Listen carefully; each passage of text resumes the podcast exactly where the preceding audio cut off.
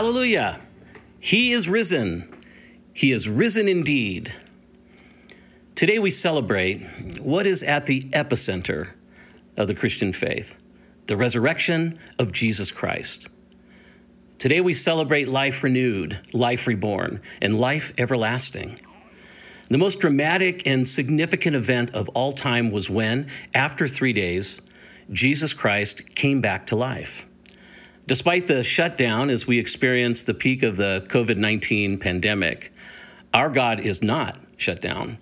Jesus said, Destroy this temple, and I will raise it again in three days. After he was raised from the dead, his disciples recalled his words and believed. Jesus' resurrection was the final essential act in establishing his kingdom. Jesus' resurrection secures the kingdom of God. The heart of kingdom security is the resurrection of Jesus Christ. Welcome to our fifth remote podcast as we adapt to life in a pandemic. And this morning, we continue in our Heart of the Kingdom message series, which links Jesus' Sermon on the Mount with the heart of the one who preached it. God is Lord of all creation, but more narrowly, the kingdom is his spiritual rule over the hearts and lives of those who willingly submit to his authority.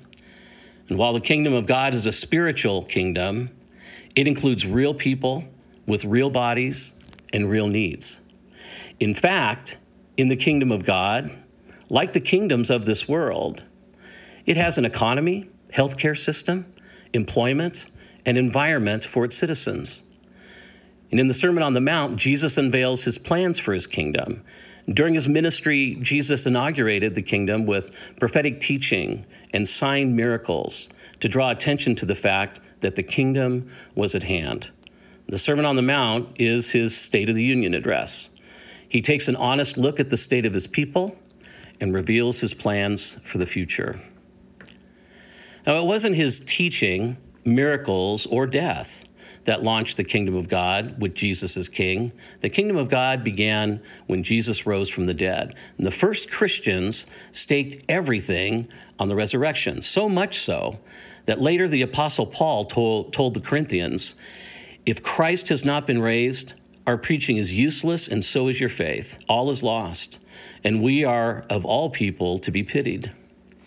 In other words, if Jesus' death was not reversed by his bodily resurrection, the Christian faith has no foundation. And after the crucifixion, the Gospels describe the disciples cringing in locked rooms, terrified that the same thing that happened to Jesus might happen to them. And too afraid to attend Jesus' burial, it was left to a few women to prepare his body. The disciples seemed utterly incapable of faking a resurrection or risking their lives by stealing a body, uh, nor did it occur to them in their state of despair. For a six week period after his resurrection, Jesus appeared to his followers. He made his identity so obvious that no disciple could ever deny him again, and none did. His resurrection was irrefutable. Even Jesus' brother James, always a holdout, capitulated after one of the appearances, enough so that he became a leader of the church in Jerusalem, and according to Josephus, uh, a historian at that time, he died as one of the early Christian martyrs. Their radical transformation underscored that the irreversible had been reversed. Jesus was alive, and the kingdom of God was on.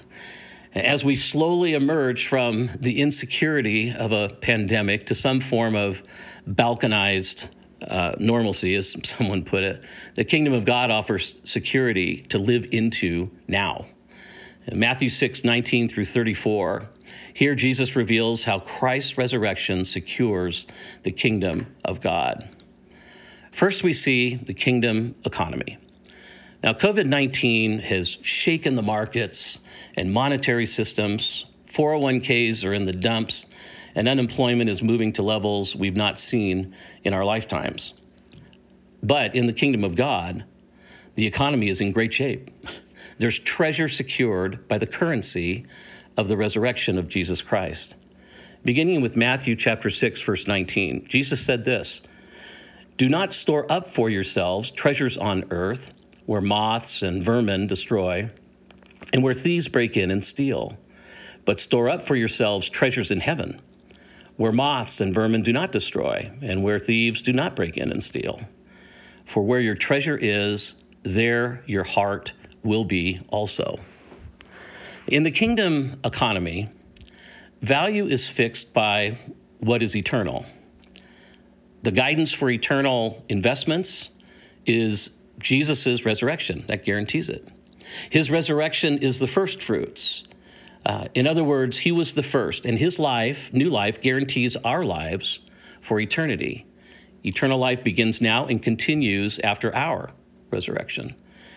Imperishable investments are perfectly secured and pay off now and forever. And this is why Jesus said, Stop storing up treasures on earth. Treasures on earth are corruptible and therefore insecure.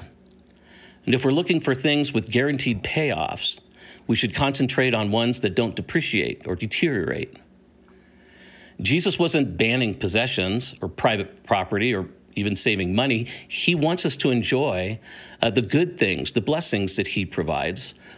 What He bans is the selfish accumulation of goods, the hard heartedness that doesn't feel the world's need, the foolish fantasy that life consists in an abundance of possessions, materialism that tethers our hearts to the earth. To make his point, Jesus points to the temporary nature of treasures on earth. Nothing was safe, uh, especially in the ancient world. Rats and mildew destroyed crops and clothing. Less corruptible treasures could be stolen. Thieves could break in, literally dig through the mud brick walls of first century Palestinians' homes and steal. And even if it lasts through this life, whatever we have, we won't take any of it with us anyway. As Job said, Naked I came from my mother's womb, and naked I shall return. By contrast, the treasures in heaven are forever exempt from theft and decay. The words treasures, treasures in heaven refer to whatever is of good and eternal significance that comes out of what is done on earth.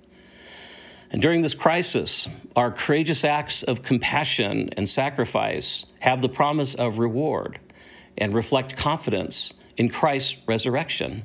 And Jesus' point is that the things most highly treasured occupy our heart, the center of our personality, which includes our mind and emotions and will. And if money is the highest good, greed takes over. If it's pleasure, life degenerates in self indulgence. But those who set their minds on things above and determine to live under kingdom norms discover at last that their deeds follow them. In Colossians chapter 3 verses 1 through Paul 1 through 4, uh, Paul said this, "Since then you have been raised with Christ. Set your hearts on things above, where Christ is, seated at the right hand of God. Set your minds on things above, not on earthly things. For you died, and your life is now hidden with Christ in God. When Christ, who is our life, appears, then you also will appear with him in glory. Next, Jesus addresses kingdom healthcare. In God's kingdom, the health of our bodies is measured by the health of our eyes. In Matthew 6 22 and 23, it says, The eye is the lamp of the body. If your eyes are healthy, your whole body will be full of light. But if your eyes are unhealthy, your whole body will be full of darkness. If then uh, the light within you is darkness, how great is that darkness? Jesus says our eyes are healthy, literally generous, is what it means, or unhealthy, literally stingy. Uh, healthy eyes are conditioned by Jesus' resurrection. Jesus has been so generous with us releasing us then to be generous with others.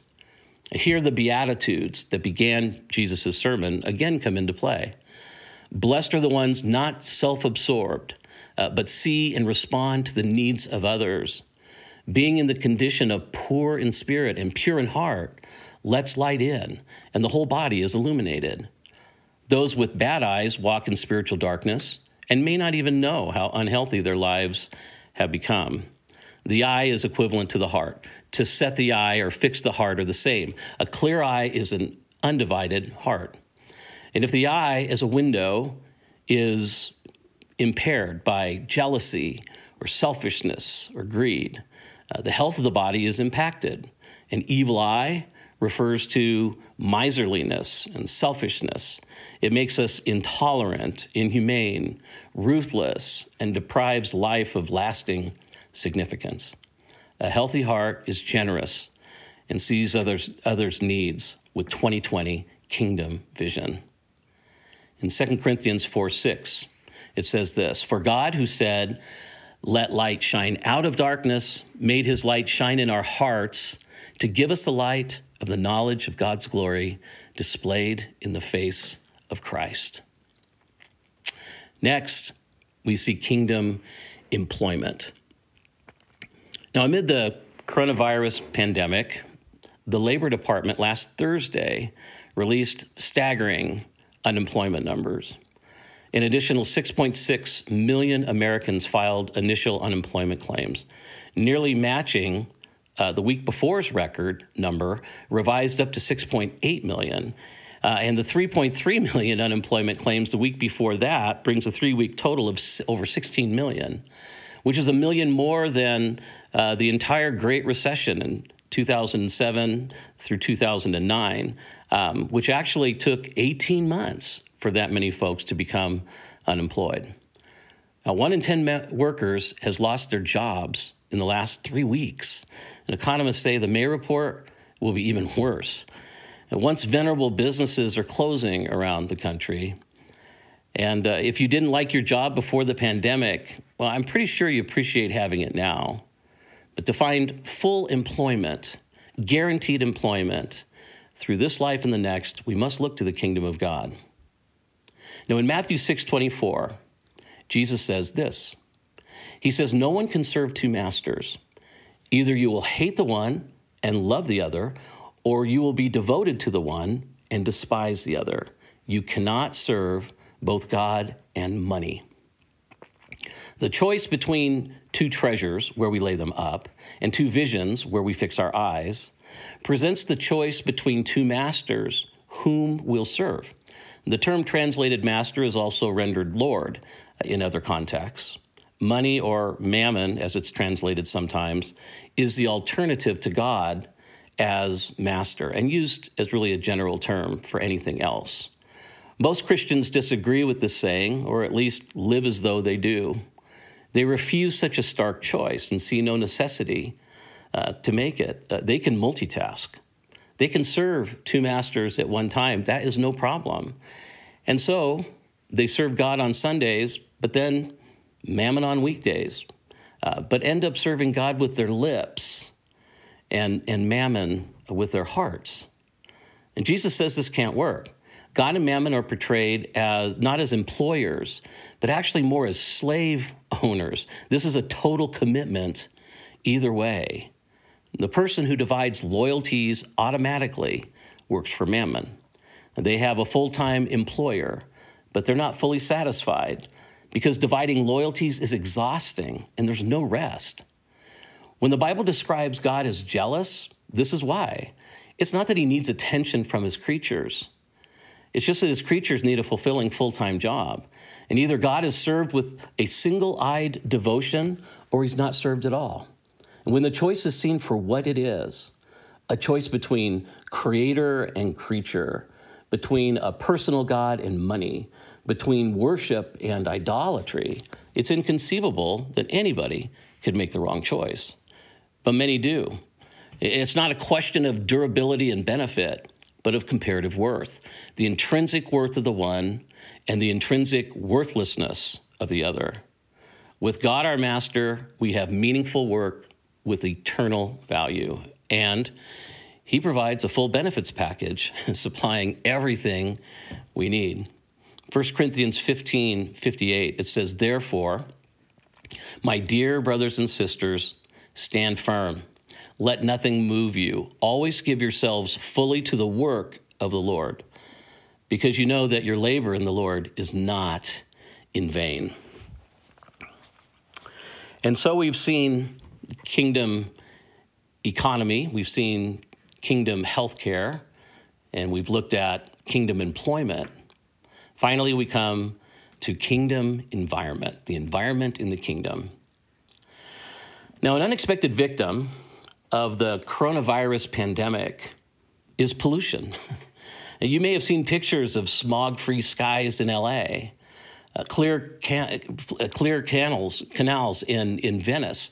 And, and the Himalayas can be seen from 125 miles away for the first time in decades. It's estimated that the reduction in China, uh, due to a pause in uh, industrial activity, the reduction in pollution has saved the lives of 4,000 children under five and 73,000 adults over 70. And with 4.2 million premature deaths each year globally linked to air pollution, the pandemic has saved more lives than it's taken. And unfortunately, that will all change when the economic engines rev up again. In the kingdom of God, a different kind of pollution ruins the environment. The bane of our age is worry, anxiety, and the attending depression, which has no place in the clear skies of God's kingdom.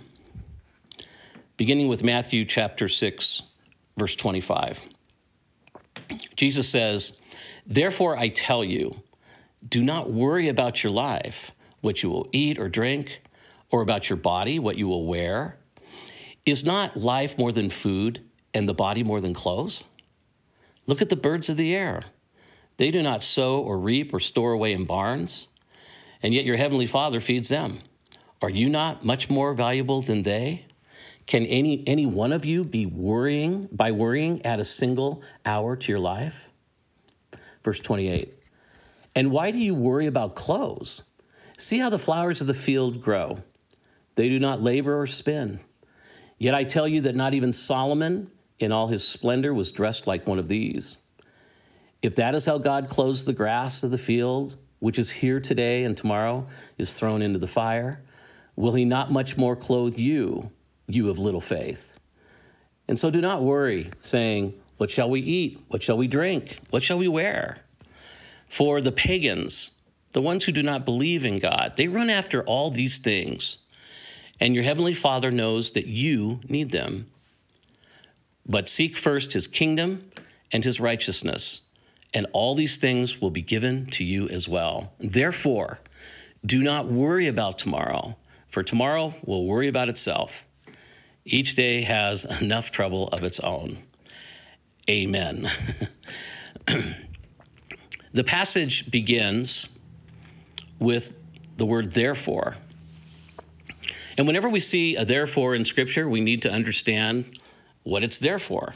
And therefore, in light of the alternative Jesus sets out. This is the idea. Um, the alternatives between two treasures, corruptible or incorruptible, two eye conditions, light or darkness, two masters, God or money. We're given a clear choice. Only if we choose heavenly treasure, light over darkness, and Jesus as Lord of our lives, will we be anxious for nothing. This means that we refuse to become engrossed in our temporal concerns and seek first the concerns of God instead. Do not worry. It doesn't affirm neglect or apathy or self indulgence. The point here is not to worry about physical necessities, let alone luxuries, because fretting suggests that our existence is limited to these things. If God has given us life and a body, uh, both more important than food and clothing, will he not also give us all things? Uh, Jesus takes for granted that we're all seeking something. We need something to live for, something to give meaning to our existence, something to seek, uh, something on which to set our hearts and our minds. The object of our ambition defines who we are and what we do. The preoccupation Jesus forbids us is food, drink, and clothing. What shall we eat? What shall we drink? What shall we wear? Uh, that, this is the world's trinity of cares. And if the created order testifies to God's eternal power and divine nature, it testifies equally to his providence. Jesus moves to nature to illustrate why worry isn't environmentally correct. The point is not that disciples need not work, birds do not simply wait for God to drop food into their beaks, uh, but that they, they do not need to worry. God is sovereign over the universe, so even the feeding of a wren falls within his concern. What others may see as natural laws, the believer sees as God at work. Worrying cannot add a moment to our lifespan. In fact, quite the opposite. Someone has said worrying is betting against yourself. Here, Jesus says worrying is betting against God, betting against his character and his ways. Worry pollutes our minds with the desperate need to make things happen because if we don't make it happen, who will? Jesus teaches that obsessional worry is incompatible uh, with the fact of his resurrection. A worry is a problem. The weight of worry is heavy during a pandemic. Will I be safe? Will I contract the virus? Will I survive? We're in God's hands. To trust Him is enough. God's providence and care are so rich that He clothes the grass with wildflowers that are neither productive nor enduring. Even Solomon, the richest and most extravagant, extravagant of Israel's monarchs, in all his splendor, was not arrayed like one of these fields. The root of anxiety is unbelief. Small wonder that Jesus gently chastises his disciples as people of little faith. Jesus' disciples must live lives qualitatively different from those of people who have no trust in God's fatherly care and no goals beyond material things. Seeking first God's kingdom is to pursue the things already prayed for in the first three petitions of the Lord's Prayer Hallowed or holy be your name, your kingdom come, your will be done on earth as it is in heaven. Within this framework of commitment, Jesus' disciples are assured that all the necessary things will be given them by their Heavenly Father, who demonstrates his faithfulness by his care, even for the birds, and his concern, even for the grass. In view of God's promise to care for us, don't worry about tomorrow. Jesus says today has enough trouble, has enough, it has enough misfortune of its own. And today's grace is sufficient only for today. God gives us grace for each day, and it should not be wasted on tomorrow. If tomorrow brings new trouble, there will be new grace to meet to meet that. We confidently face the challenges of each new day because Jesus is risen. Jesus is alive, and Jesus will one day raise us to newness of life. In John 11, 25 and 26, Jesus, speaking to a woman, said to her, I am the resurrection and the life. The one who believes in me will live, even though they die, and whoever lives by believing in me will never die. Do you believe this? Back in the 1850s, a man named Elisha Otis pioneered the development of the safety elevator, which used a special mechanism to lock the elevator in place should the hoisting ropes fail. Otis claimed that any elevator fitted with his brakes, even if all the cables broke, would be safely and swiftly stopped by his new invention. And no one trusted it. Um, did he get angry, indignant? No. He simply put himself in one of his elevators, ordered the cables cut, and proved to the world by risking his own life that his brakes worked. It's not enough to simply believe the resurrection happened. You have to get into the elevator, cut the cables, and hold on. And Jesus says you have nothing to worry about, but we must take that step. In Luke 9 24, Jesus said, For whoever wants to save his life will lose it, but whoever loses his life for me will save it. It's giving our lives to him. The resurrection succeeded in changing a snuffling band of unreliable followers into fearless followers. Most of the disciples died martyrs' deaths. They, they, they did not forsake what they knew to be true. They lived it out with their whole heart. And they gave their lives for Christ because they knew that their lives were secured by Jesus' resurrection and the promise of theirs. Getting us through this pandemic and restoring our economy our healthcare systems, employment, and environment. It doesn't depend on one person. It will require millions of us working together, making sacrifices for the common good.